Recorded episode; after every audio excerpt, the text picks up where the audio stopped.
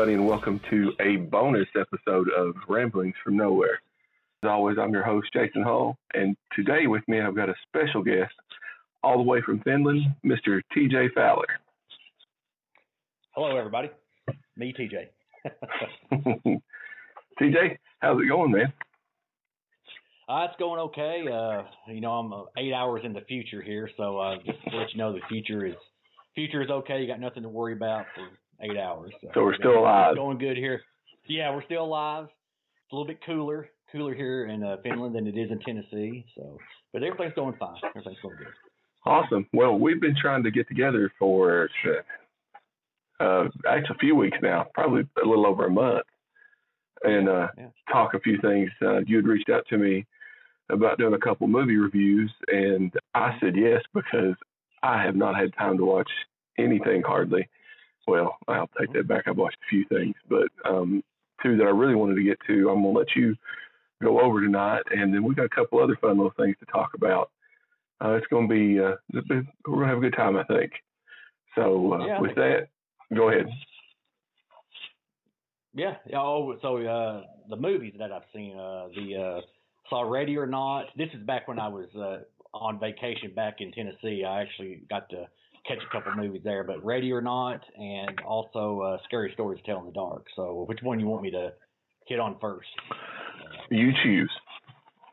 Okay. Well, I'll, I'll start with uh, Ready or Not. It's uh, it's I, I guess it would be considered a, a horror film, a, a, light horror film, maybe a little bit of a, a dangerous game chase uh, type movie. Uh, basically, what it is this a lady played by Samara Weaving. She marries into this uh, rich family, and this family has made its fortune by uh, making board games and, and things. And uh, the family has a, tra- uh, a tradition of anybody that marries into the family, they play a game on the wedding night, and they draw a card. So to kind of sum it up real fast is apparently somewhere in this uh, family's history they've made a deal. Uh, an ancestor made a deal with some sort of maybe the devil or somebody that's associated with the devil. And uh, when someone marries into the family, they got to draw a card out of this device this devil person gave this ancestor, and tells them a game to play. And uh, most of the time it's a it's a harmless game. It could be chess or checkers or anything like that. But if it if it, if it's ever hide and seek, it's it's one where they have to hunt the new person into the family, and they got to catch them, and they got to sacrifice them to appease the deal that the ancestor made with the devil. That's, that's the crux. That's the crux of the movie. And uh, so, you know, the premise it, the premise isn't entirely unique, but it's a very well put together premise, and the acting is superb, and the and the actress that holds it all together is Samara Weaving. Now she's. Uh, do you know who Samara Weaving is? Jason? Um, uh, I, am trying to. I, am trying to remember. Um, I know that name. I'm actually looking right now because as soon as you said her name, I was like, I know her from something.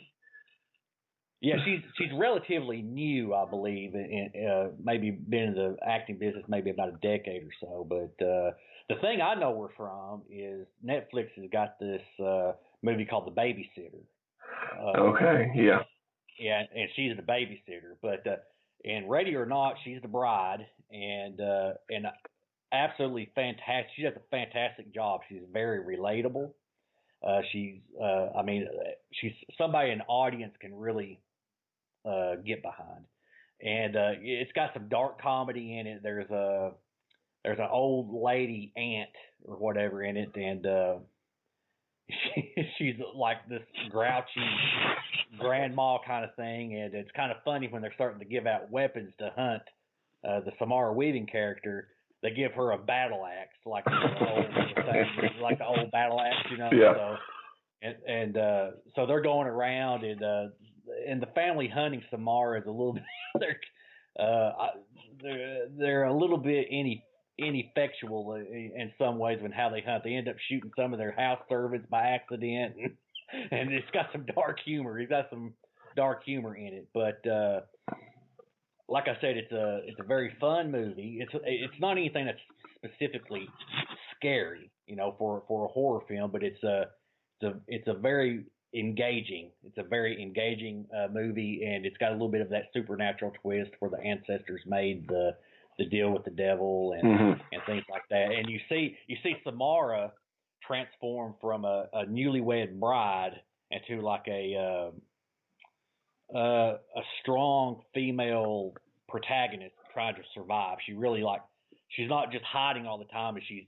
I mean, she is scared for her. She's life. proactive. She goes from timid to like proactive. Yeah, she goes from timid, and then she she's actually works to stand up for herself and fight back a little bit. And she gets a little help. I mean, it's not entirely her, but she gets a little help uh, here and there. But if she had just laid down, it would have been all over. But she she really grows. Uh, another movie I can compare that to is a movie called Revenge. It's a French movie that's uh, relatively new, and it's the same kind of concept. The girl in that movie, she's having an affair with a married man or whatever, and then uh, some things go down wrong, and they try to kill her, and they push her off a cliff, and she comes back. She she's kind of she starts off like a blonde.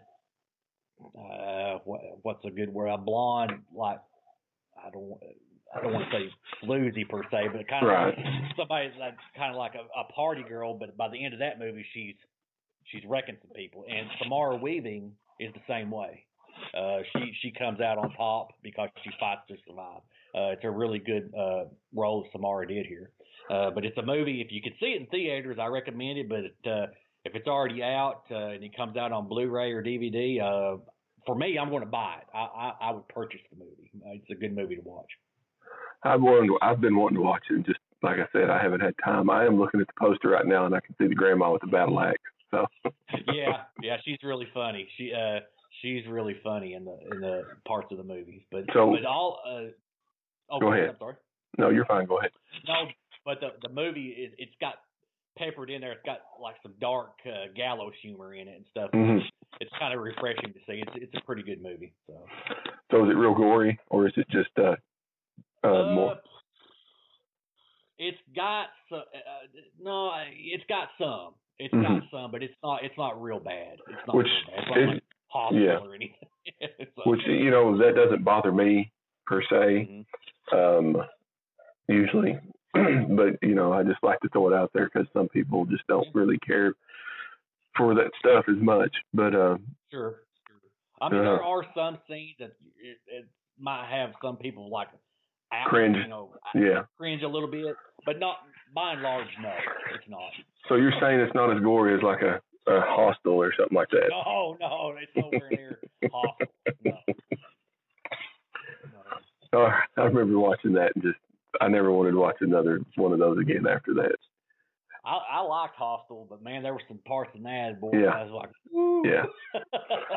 well, that's cool. I need to, like I said, I would love to get to watch this in the theater, but I don't think I'll be able to. But um, I'm definitely going to check it out. Uh, everything I've heard, I've not seen too many um, bad ratings for it in the first place. Um, I don't have the like Rotten Tomatoes or anything right there in front of me, but also I don't follow that much of what your quote unquote reviewers say for the most part anyway.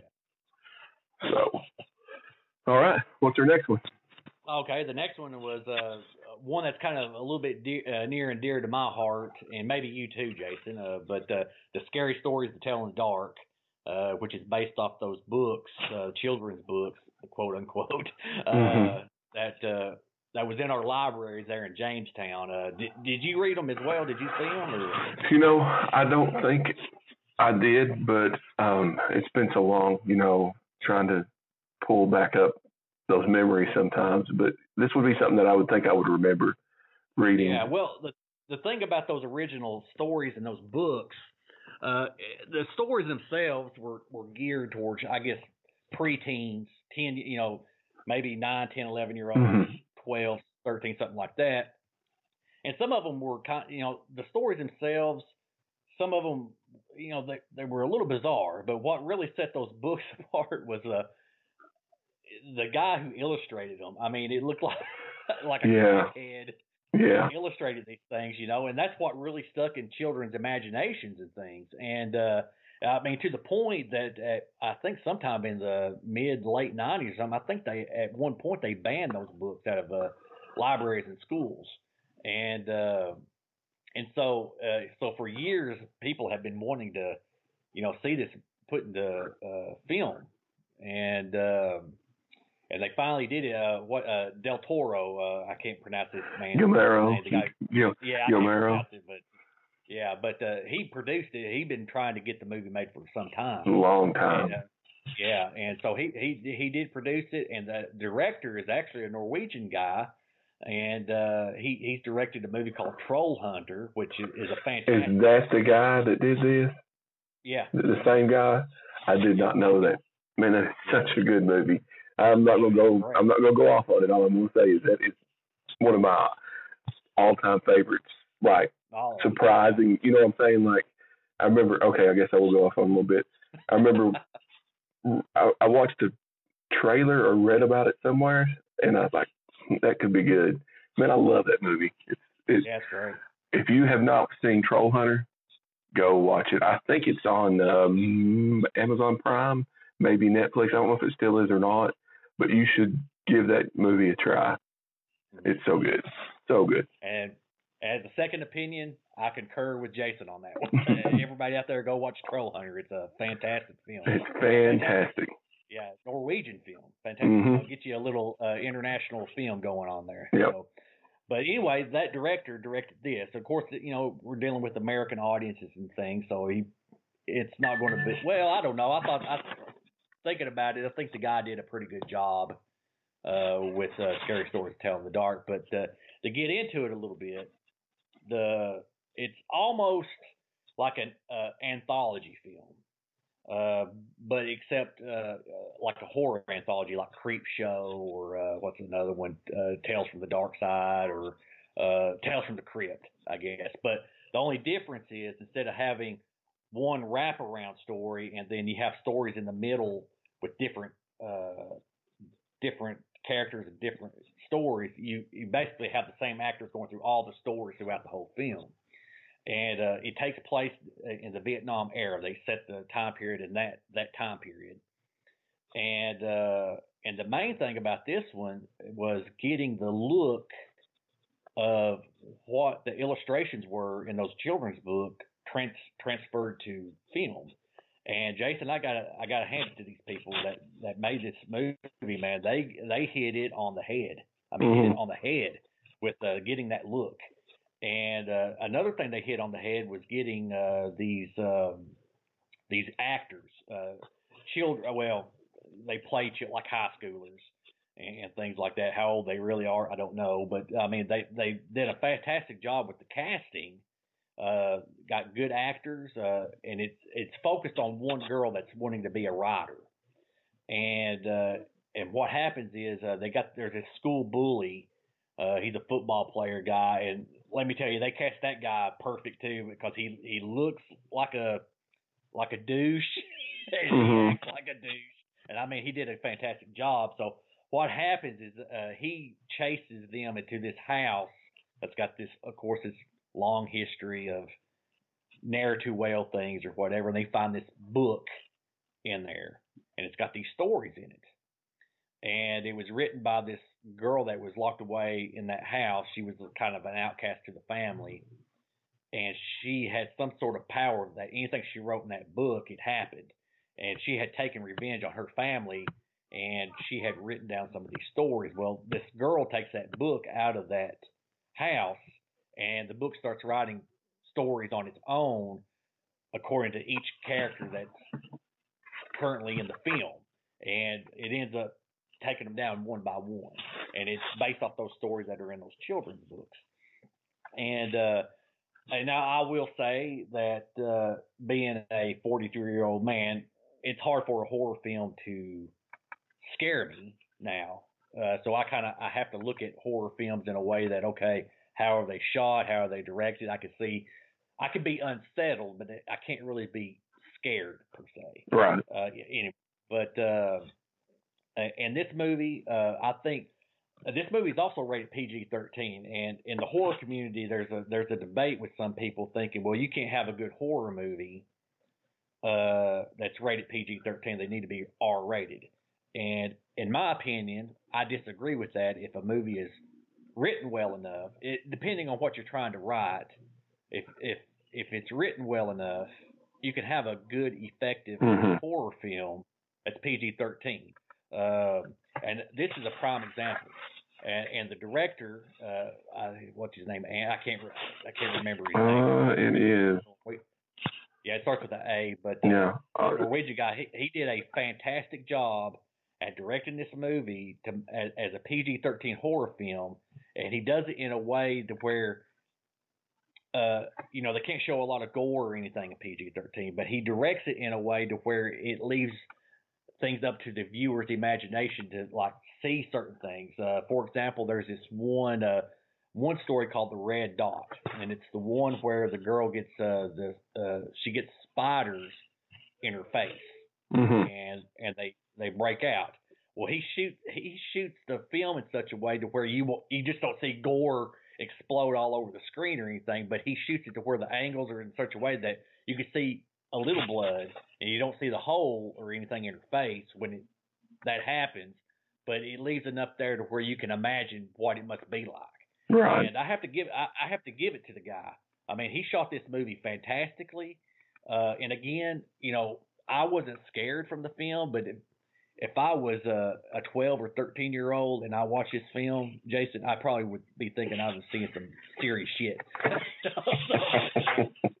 but uh, uh, because I mean the visuals are fantastic. Uh, the setup for everything is really good.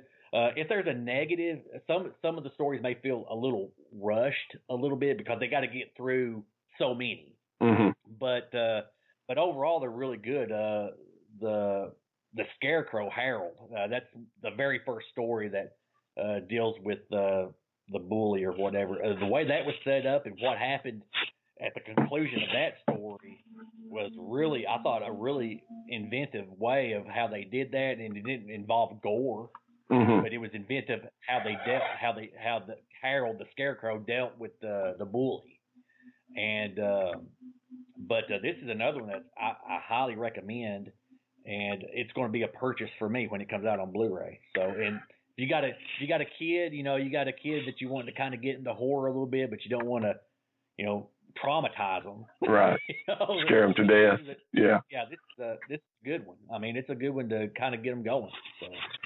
So, Um, I'm with you on the PG-13 stuff. Um, I was sitting here trying to think of some good examples of PG-13 horror. You know what Well, I'm saying? well, it's hard. It's hard now because you even have studios, and if they if they want to cater to a younger audience, they'll make it PG-13. Then they water it down too Mhm. much, and so that makes people think you can't have a good PG-13 horror. Now, I disagree. I think, uh, like for example, what's that one that had Daniel Radcliffe in it? Woman in Black, Lady Yeah. in Black. Lady, the lady in black. hmm That might be PG-13, and that's a It is. if that's that's a fantastic film and Um, it's well written. It, it's a gothic horror. Let me run down a few for you. Uh, a Quiet Place. Um, I like that. that. I like it. It's good. I like it quite a bit. Uh, Insidious was. That's a great. That's a great film. Yeah. Mhm. uh, Drag Me to Hell, which uh, that's Mhm. Sam Raimi, I believe. I like that one quite a Yeah, bit. it, yeah, it's not bad.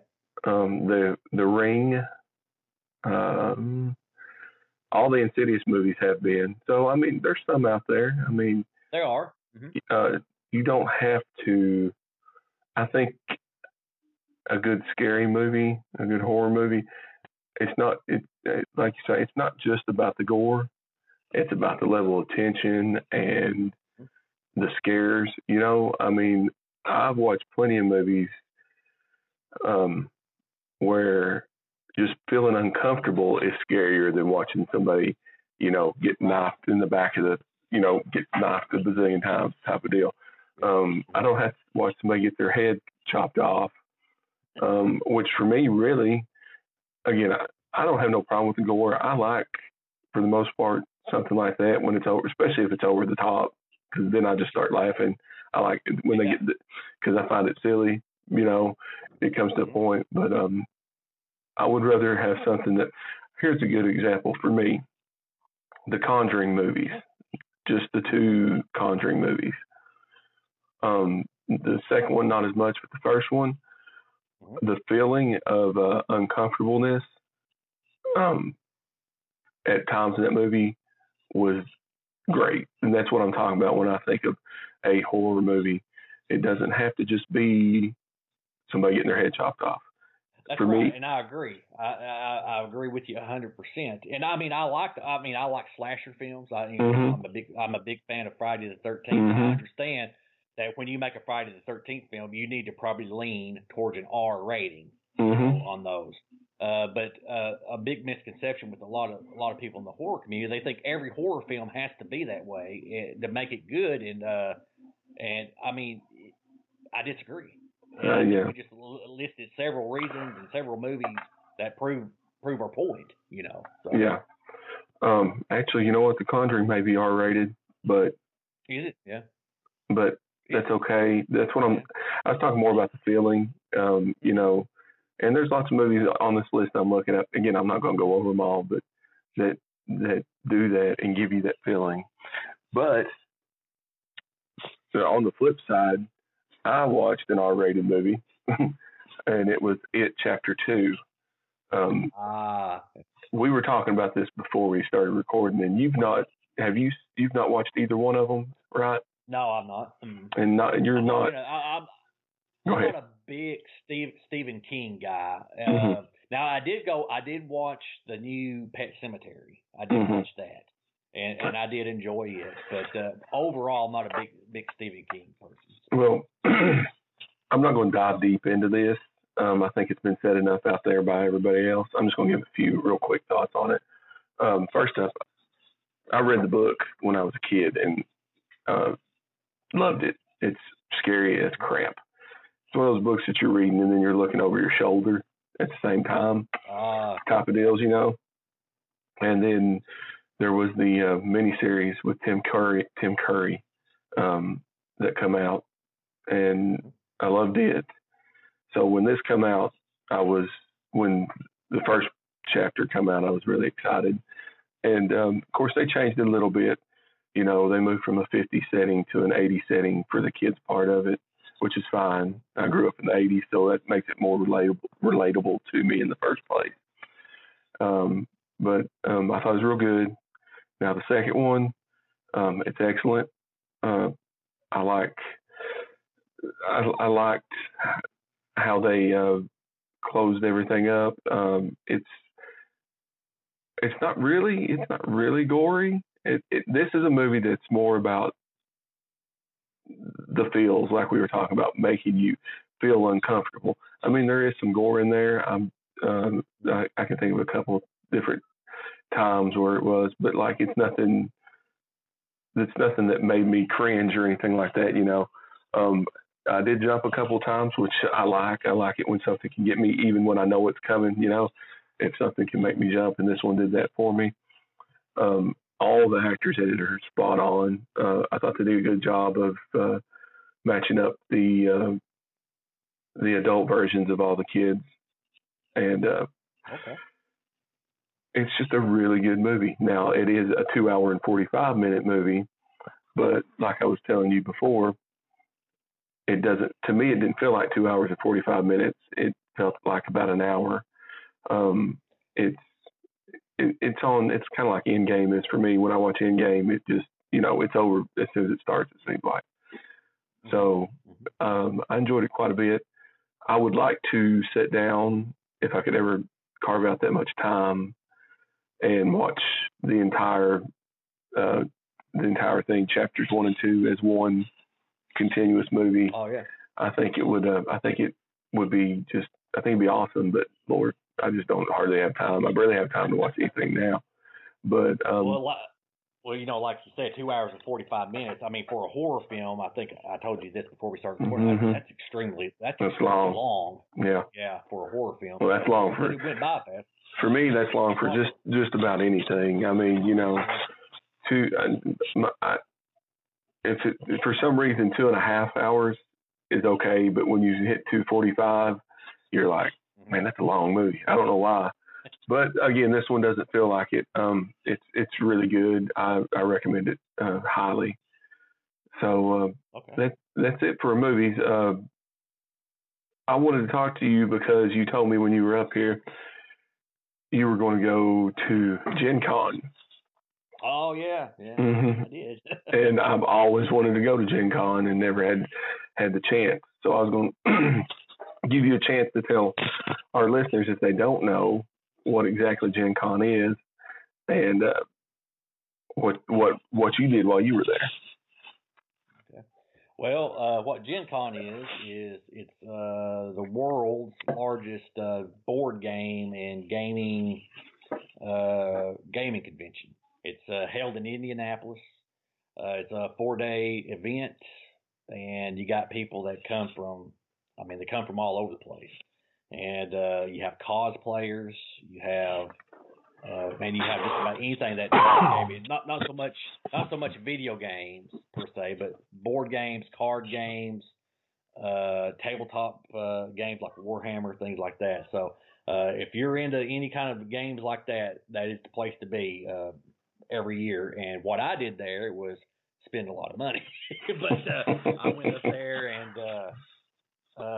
I, I like this is my first time I got to go. I actually got a little fortunate and got to get in for free. I done uh photos for the event, which I'm still working on, but uh uh, so I got to get in free, uh, so that freed up a little extra cash for me to to spend some money. But uh, saw a lot of cool, a lot of cool stuff, a lot of cool games. Uh, if there's any kind of a theme a person is looking for for a game, if you don't find it at Gen Con, you, you don't need it.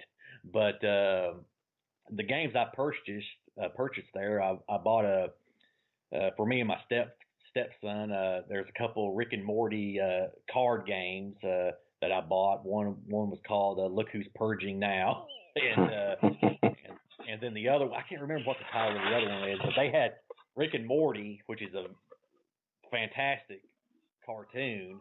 Uh, but they've got all kinds of games based off different episodes. Uh, that Rick and Morty has, you know, all these different scenarios that they've been in. They got one uh, uh, Pickle Rick uh, game, and then mm-hmm. uh, Meeseeks. There's a Meeseeks uh, box uh, game for Rick and Morty. I mean, they got it. Those uh, those Rick and Morty games, they go places. I'm not going to bring it up right now, but they go places. You can you can go down some dark holes playing oh, Rick and Morty right? games. Yeah. Yeah. Well, the cartoon goes down. Yeah. yeah. So I mean, you know, it, it it it's on par with the show. It's uh, but oh okay. I, and I'm not knocking them. I'm just saying like you can you can go down some some dark dark paths in those games if you don't watch it. All right, well, that's good to know. And then, because uh, I'm not got to play them yet, I've not had time. I got back here to Finland, had to go straight into work. But, uh, but uh, what I see, I bought, uh, I bought some artwork from some of my favorite, uh, my favorite artists uh, for fantasy, Larry Elmore. He's the guy who uh, illustrated all the Dungeons and Dragons stuff. Oh, okay. Early, early days. Mm-hmm. Uh, if, if anybody remembers the Dungeons and Dragons red box mm-hmm. uh, thing, that, that cover the dragon and the, the warrior standing there with the sword. He did that. You know, he helped put D and D on the map for mainstream audiences stuff. So I bought some artwork from him, and then I bought uh, also um, a game called Roswell 51, which is a um, it's a card game, and one person it, it, it takes place at a drive-in theater like in the 1950s, mm-hmm. and uh, basically uh, uh, the playmat is a drive-in and one person plays the director and everybody else plays like movie viewers and the movie plays out the director plays these cards you have your beginning your uh your climax and then you know and then as as the movie ends and you the viewers have to fight against the movie to stay alive against the aliens and then the viewers are like different people that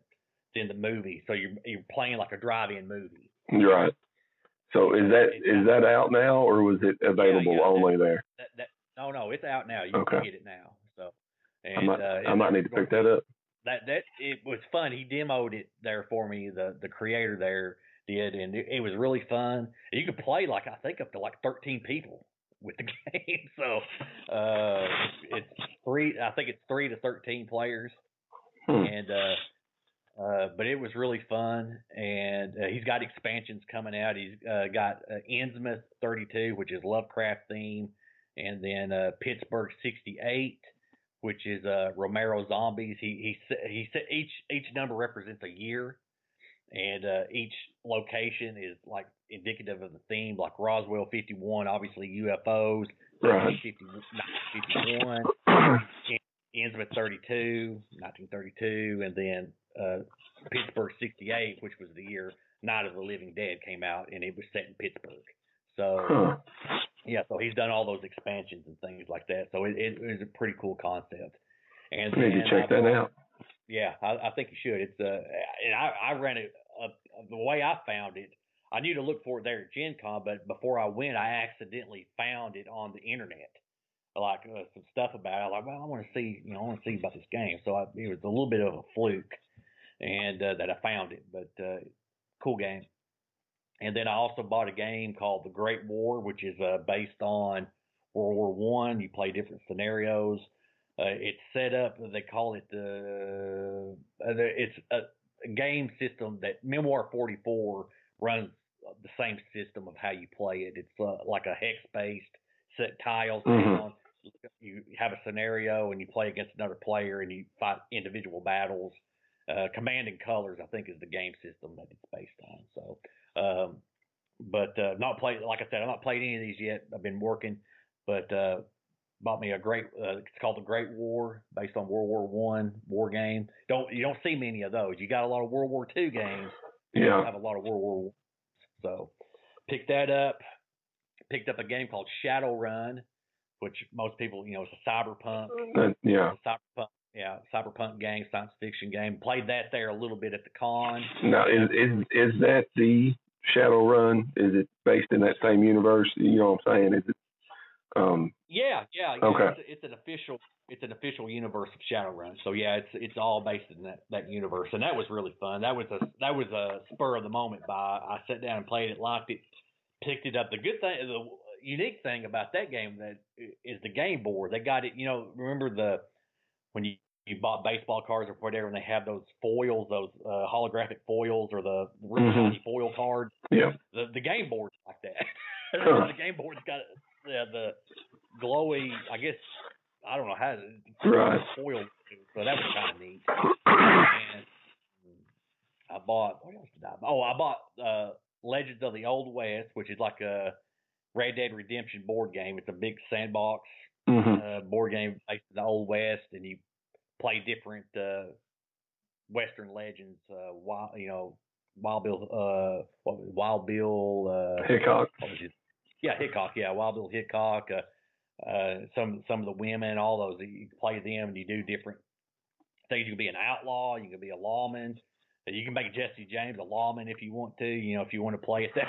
Yeah. so, uh, but uh, I bought that, and let's see. I know I bought some other stuff. I'm trying to run through my mind here what I got. Uh, excuse me, I had to take a drink there. Um,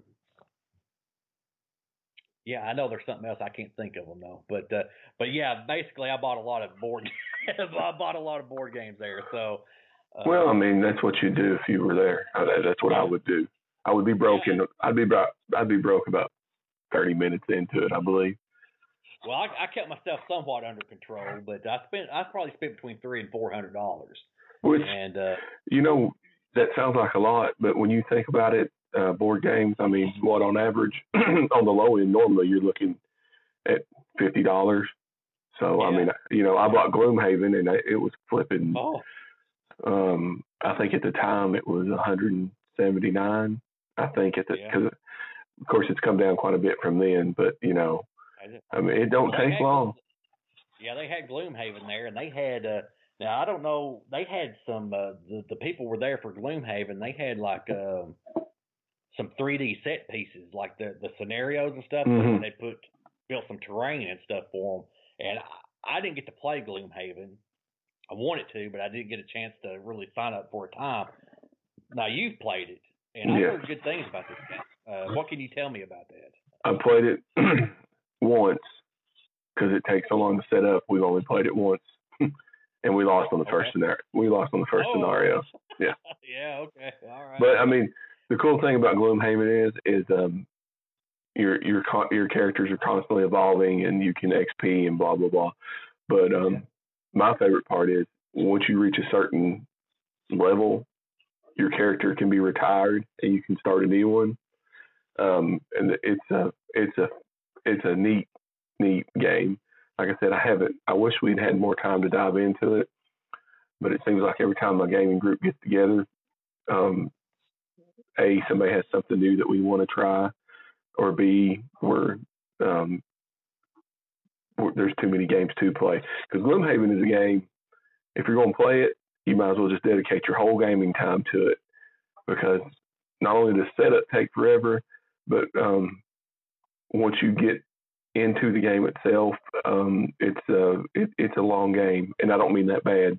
Um, yeah. We had a blast with it, so I'm hoping that one day we'll be able to get back into it. But um, like I've been talking about um, on the on the show, we're slowly trying to start playing D and D proper.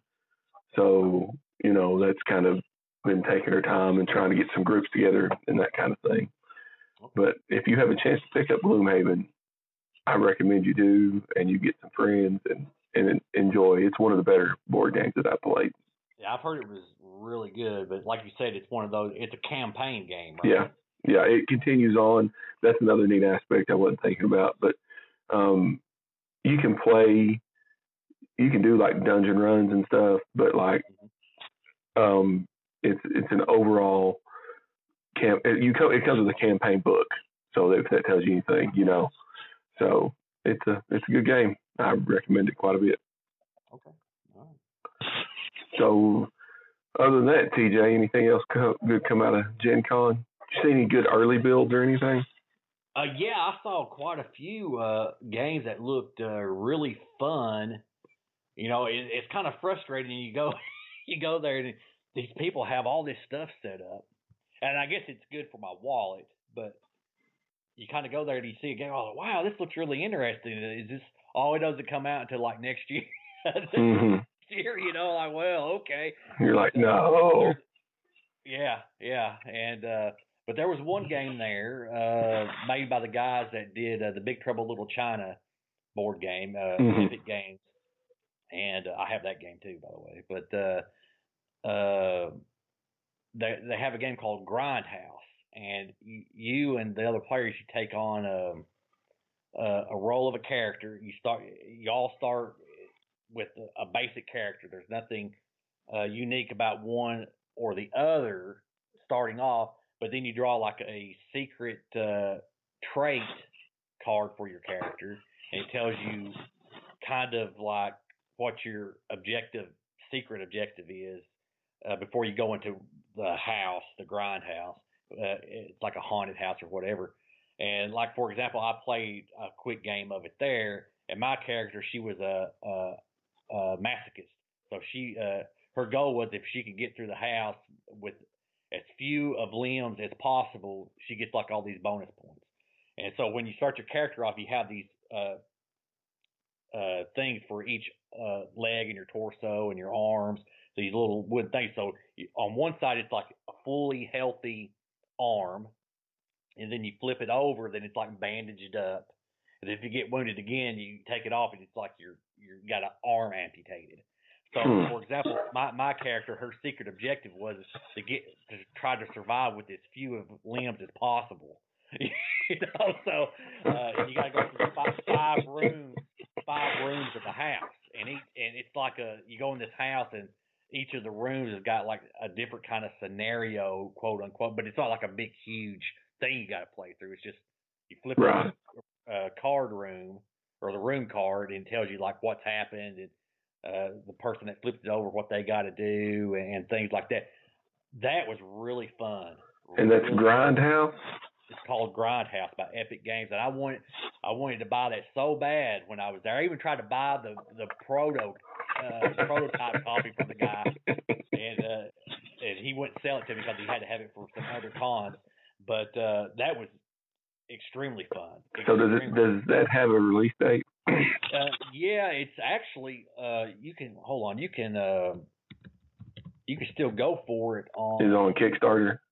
Well, it was a Kickstarter, but uh, that's over. But they still have their pledge manager going. Through okay. Over. Yeah. I think it should be out. Let me take a look here again. Should be out this year, I believe. Um, so you have your Grindhouse because, as I've said before, 70s Grindhouse flicks are some of my favorites. So does it uh, does it have that kind of vibe to it? Well, it, hmm, no, like you talk about like a grindhouse. Movie. It's just you're just in a grind house. yeah, you, you grind through the house. That's gotcha. I'm with you, but that's all right. It uh, sounds pretty good. It it is. It's it's really fun. Let's see if it says a date here. I don't see one uh, right offhand, but that's uh, all right. Uh, but it's it's really fun. And have you ever played uh, Betrayal at, at the House on the Hill? Have you ever played that? Or? I haven't. I know what you're talking about. I mean, um, it and uh, what is that other one? Betrayal, the Baldur's Gate one that oh, they just yeah, released. They yeah. Yeah, the D and D. Yeah. Yeah. Uh, it it it seemed like it was almost a little bit of a more condensed, concise version of mm-hmm. that game. So, uh, but man, fun really fun. I was like, wow, because I'd seen it come up on Kickstarter, and when I first read the description, I was like, oh, whatever, it sounds like a loser game. I mm-hmm. disregarded it, you know. And then I, I sat down and played it. I was wrong. Awesome. I was wrong on that. So definitely have to check that one out. Yeah, yeah. And then there was another one. Some what was it called? Something. Uh, man, something into the not into the mouths of madness, but it's something madness. I can't even remember mm-hmm. the name of it. But man, it looked fantastic. I mean, you had these minis. Instead, of course, the minis always look good when they have professional painters paint them. Yeah. And uh, and all that stuff, and uh, and I mean that looked awesome. I have to go back through my photos and find out Dawn, Dawn of Madness, I think it was called, or something like that. Seems like and, I saw something about that one too. Yeah, it looked really good. I didn't get to play anything about it or anything, but it just it seemed cool. I I don't know the specifics or anything like that, but it now that one looked good.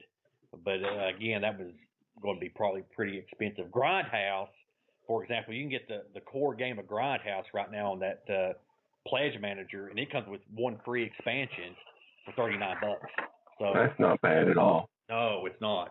Uh, like I said, I tried to buy the one off the guy there at Gen Con. I couldn't get it. I couldn't get it. He said he didn't have really everything with it. He said, mm-hmm. "You offer me enough." He said, "You offer me enough. I'm a businessman. I'll sell it to you."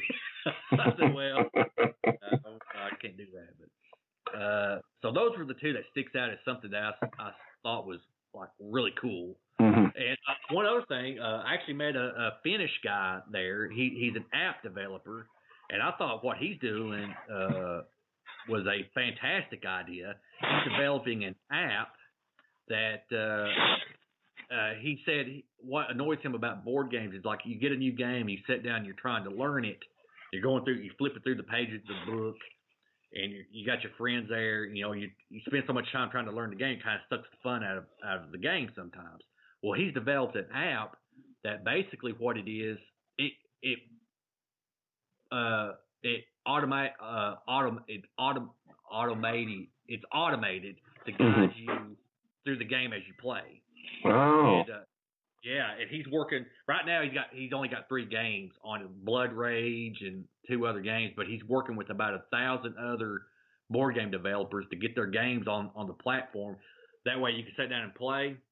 You know, take you step by step from the beginning, right? And then and it'll automate. You know, show automation of you know animations and stuff of what you do at each step, learn to play the game. And I thought, wow, man, you know that that's a great idea.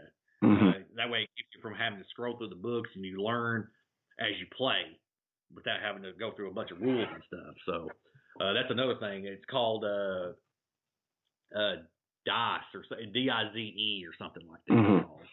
And Have to uh, keep your eye out for that one. Yeah. Yeah. Uh, fantastic idea. Fantastic idea. So, but uh, Finland, Finland is the land of apps, by the way. So we got Angry Birds. You know, that's where it came from. that's all you need. You're good. You're good now. Yeah. well, but yeah, well, that's awesome. Gen was great. Yeah, yeah, awesome. One of these days, I hope to go. Um, but my family keeps expanding, so I don't know if I'll ever get to go now. I saw that. I saw that. What are you doing? What are you doing to that poor woman over there, Jason? so, but uh, it's uh, it's crazy. Yeah. So you know, you keep thinking like you need to go to this and this, and then you're like, uh, I don't know if I'll be able to now. But anyway, I'm glad to hear about Gen Con. Um, mm-hmm. I've always wanted to go, and I've always wanted to talk to somebody that's went, and because I've always heard about how you don't realize how big Gen Con is until you go. You know, you hear you hear, of course, that it's the biggest convent. It's the biggest convent. I think it's bigger than. Uh, is it bigger than Comic Con San Diego? I can't remember. Have you been to Comic Con? I've never been to either one. Uh, but, I don't know. Uh, well, I know at Gen Con last year was sixty thousand people. Yeah. I would think I, I think Comic Con would be probably bigger because it's it's held out there in L.A. Right? It's in San Diego, but um, Diego, yeah. it may be what it is is um, the biggest gaming type of convention. You know what I'm saying? But uh, anyway, uh, it's always it's always been something I wanted to check out, and hopefully I'll get to one of these days. Mm-hmm.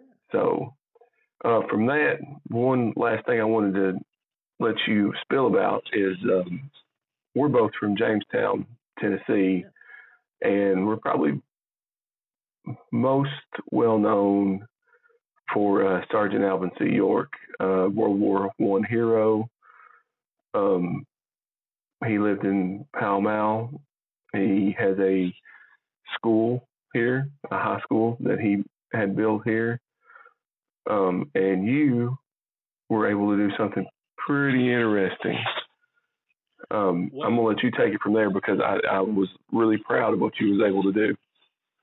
Oh well, thank you. Uh, well, that, you know, I I don't want to take you know full credit for it, you know, but uh, I mean that'd be absurd. But uh, uh, there's a band based out of Sweden over here called Sabaton, and uh, their their niche, uh, what you what you will, is uh, that they uh, when they write songs, they write songs based on uh, war heroes or battles or whatnot. Not not to necessarily glorify war, but to kind of tell these historical events through through songs.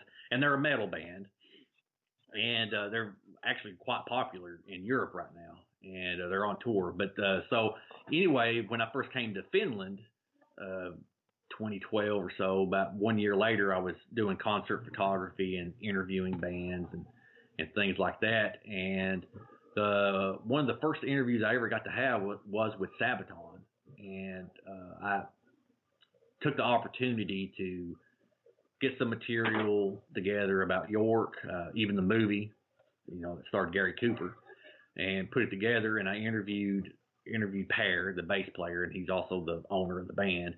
And uh, I brought up York to him and gave him the materials and whatnot. And of course, it it sat for several years, and uh, uh, they wrote several albums in between then and now. And it just so happened this new album that they uh, wrote uh, that came out back in July uh, called The Great War came out, and I started looking at the track listing, and uh, there was a song on there called 82nd All the Way, which was Alvin's uh, regiment, the 82nd.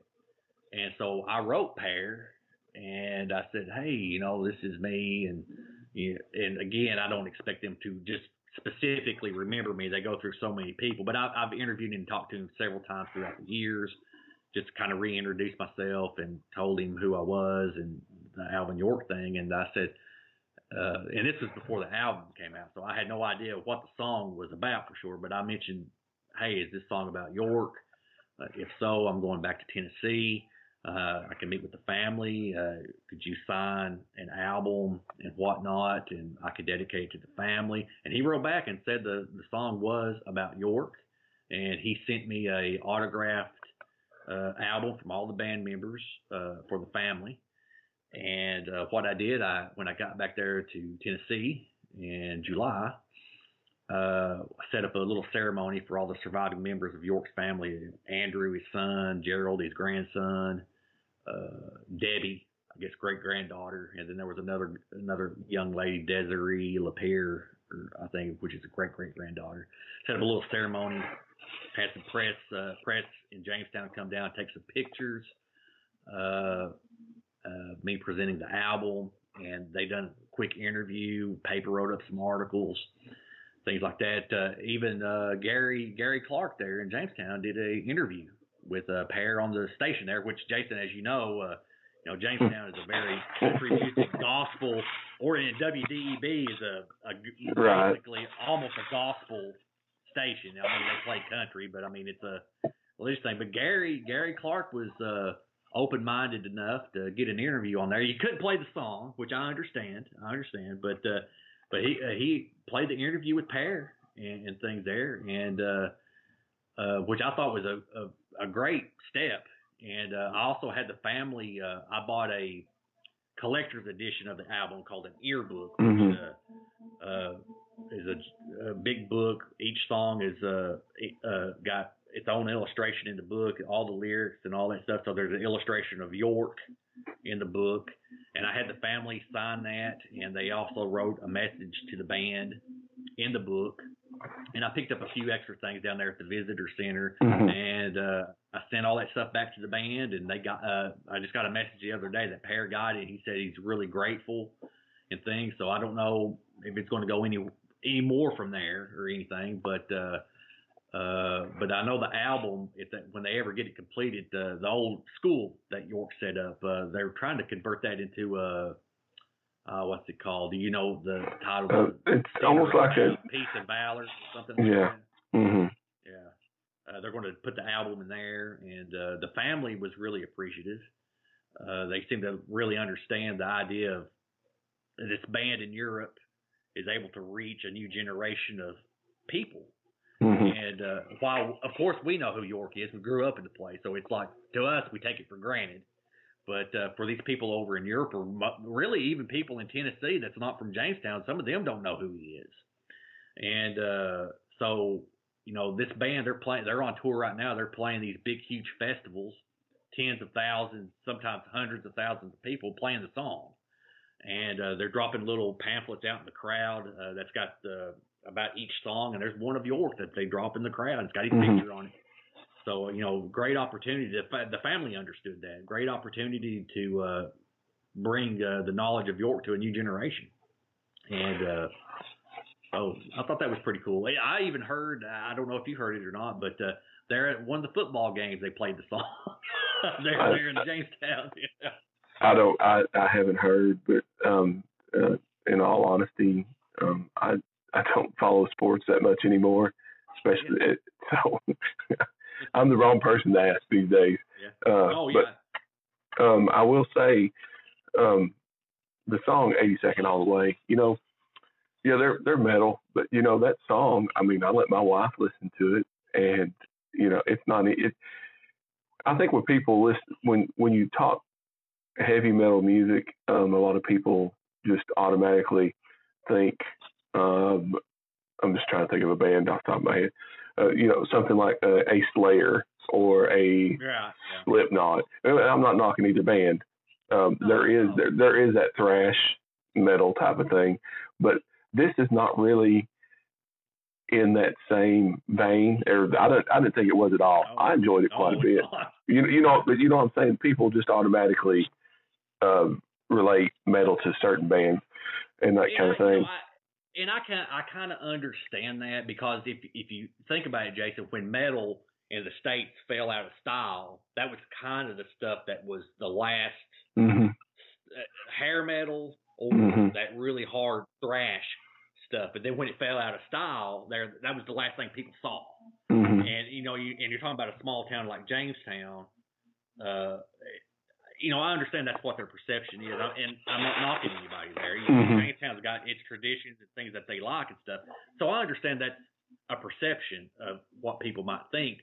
Uh, but over here in Europe and stuff, metal really kept going, and there's a lot. It branched off into a lot of different stuff. And Sabaton is a result of that. You know, there's, Yeah. not, there's not this hard thrash band or anything like that. But uh, but uh, yeah, I thought the band did a, a fantastic job in, in how they kind of portrayed York in, in the song and things. And uh, Mhm. like I said, I don't know.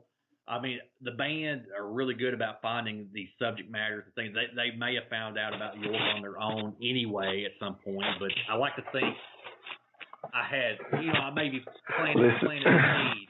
Listen, until until they send you a cease and desist, you own that. yeah, exactly. it's on me. One hundred percent. But no, I think it's cool. Um, you, I mean, you don't get to see that kind of thing happen here that much, you know. Right. Um, and for it to be, you know, from a band in Europe that you would never associate with a mm-hmm. you know small town America, not just Jamestown, but you know just any little small town like we are here. Um. For something like that to happen, it's big and it deserved to be recognized, and I'm glad you were able to, my friend.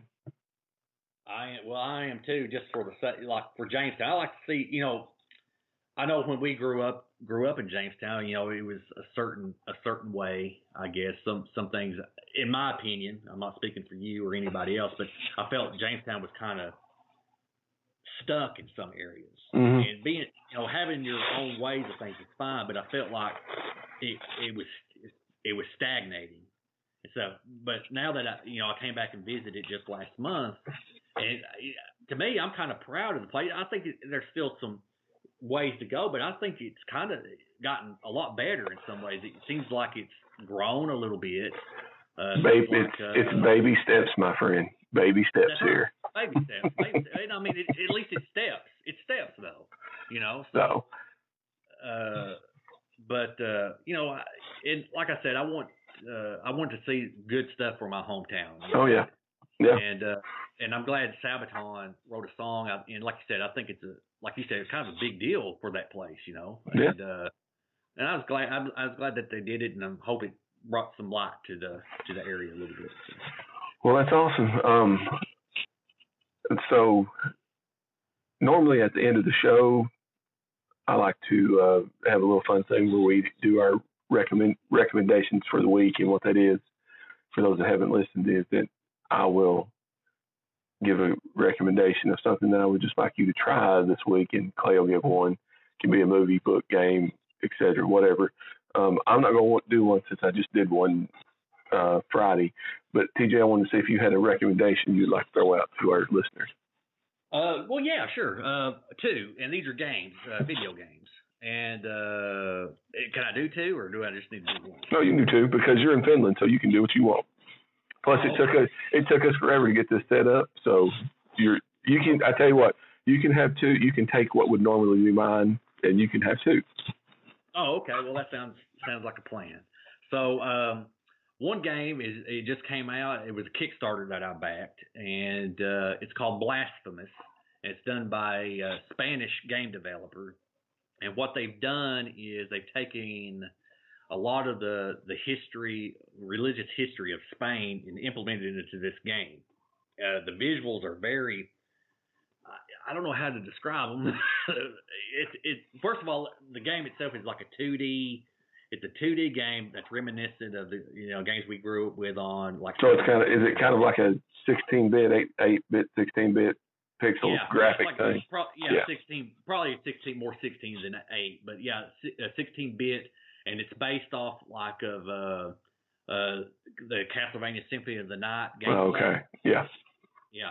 And uh, I've been playing that, and uh, it's a little ambiguous with what your goal really is, but you're you're apparently this penitent person trying, maybe trying to find redemption, and you're wearing this big spiky like like a cone hat mask, and it's made out of metal. and It's got thorns on it, and uh, that and apparently that's something from the Spanish uh, culture that back in the, I guess the Middle Ages with their religion. I guess if you was a pen, uh, penitent person or whatever, you wore these big helmets and things. Mm-hmm. But it's got a lot of that symbolism in it. Uh, I've been playing that. That's that's really fun, uh, especially if you like those retro games. You know, it's 2D. You don't have so to worry about weird, weird 3D angles. is it uh is it uh single player? It is. It is okay. single player, and uh, but I've been playing what, that. What, just that. Hmm? What all can you? What all is it available on? Is it just P, is it PC uh, only or? Uh, no, no, no, no. You can get it. I think it's available on every. Okay. PC, con- consoles, and Switch. It's on. It's on all those. Okay. Uh, but that's cool. really good. That's that's blasphemous. If you like those Metroidvania games, mm-hmm. this this is you right here. And the second game, now this game has been out for a little while, but I keep going back to it. It's called Darkest Dungeon, and uh, this game is like probably Dark Souls, and it's also a 2D game. Uh, Dark Souls in 2D. I know which one you're talking about. Yeah. Yeah, love the game. It's a it's a rogue like uh, rogue like game. So every time you go into a, a a dungeon, it's it's random, and you don't you don't play a single character. You don't make a character. But what happens is you're you're an heir to this estate, and you get this letter from your uh, relative. He's committed suicide, and he's asking you to come. He, he's unleashed this evil uh, under his mansion, and he's wanting you to come and clean up his mess. And so you're going to this hamlet that that's under the mansion, and you got to get the hamlet fixed up, and you recruit new soldiers. Uh, they can be crusaders or highwaymen or grave robbers and things like that. And each one's got their own unique abilities, and you, you pair them up in a four-man party, and you build up your hamlet. And different areas of the hamlet do different things to give you better weapons, better armor, uh, if you're about, you know, if you've gone crazy, you've got sanity, you got to get down. Which in this game, your sanity is really more important than what your health is. Because uh, if your sanity gets too out of hand, your characters die of a heart attack. so, mm-hmm. but uh, uh, so you're doing all this stuff, and you go into these different areas around the mansion. Uh, you've got ruins, you've got uh, a cove, uh, you've got warrens, and so on. And each area's got different types of monsters and different characters' abilities fit better with different areas. And uh, so it's kind of like a strategy light RPG, and it's it can be tough. And a lot of people have had difficulty with the game because uh, I don't think it's not a game that you can just you take four characters and only those four characters, and you keep playing them and just go straight through. You can't do it that way. You have to switch switch in and out your characters and and backtrack and build up other mm-hmm. characters and things like that. Fantastic, fantastic game. I highly recommend it. Darkest Dungeons. Didn't they uh, do an expansion for that uh, recently? Yeah, they, like, yeah, they got, they got a uh, they got a couple. I've got them. Mm-hmm. Got uh, the Crimson Court, which introduces their style of basically vampires. They don't mm-hmm. play vampires. And uh, then there was another one, uh, the Madness Out of Space or something like that. Uh, that that that was kind of like a mini DLC, but I, have got that as well. Yeah. Well, that sounds good, and it is available on I think just about anything. If I remember. Yeah, I think right. so. I I think you can even get that on if you've got a uh Apple. Device. That's what I was about to say. It's and it on iPad and on yeah yeah yeah. You can get it on Android, but you can get it on iPad. Yeah. Awesome. All right. Well, TJ, uh, thanks for uh, being here this week, or yeah. for this bonus episode, I should say. And uh, I'm glad we finally were able to figure out a time that would work and that we could yeah. do talk. Um, yeah. Hopefully, you can come back on again sometime and we'll talk some more um, scary movies. I know Halloween's coming up. We had Friday the 13th yesterday, um, yeah. which I did not watch any scary movies on Friday the 13th, but that's just because I was too lazy to turn one on. Uh, I played Gears Five instead. Um, oh yeah. Okay. So um, we'll get back together hopefully here before too long, and maybe do another. I'm looking. I'm looking to do some more of these little bonus episodes. Um, I like being able to branch out a little bit and talk with other people. Uh, no offense to my wonderful co-host Clay. Uh, actually, there's probably one of the bonus episodes is going to be one where he can just cuss the entire time because he's about to die. So anyway, TJ, I really do appreciate you being here. Um, yeah. Remember, you can find us on all the podcast streaming sites out there, and please make sure and uh, leave us a rating and a review on Apple Podcasts. If you haven't joined the Facebook page yet, or group, I should say, yet, you can do that. Just search for Ramblings from Nowhere. You can find us on Twitter at From Ramblings and Instagram at RFN underscore podcast. Also, don't forget to send us those emails. Um, we love getting email. I already have one for this week's coming episode, so send us some more.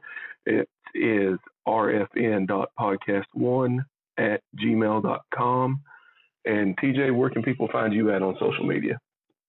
Well, I've got uh, a photography page. If people want to look up my photography, it's uh, facebook.com uh, forward slash fowl photo, F O W L P H O T O. Uh, and then you can look me up on Facebook. I'm easy to find, TJ Fowler, and you can just look up TJ Fowler in Finland, and you'll find me, no problem. awesome. Uh, as always, you can find me on Twitter at Jason76Z. I'm Jason Hull. He's TJ Fowler, and we are out.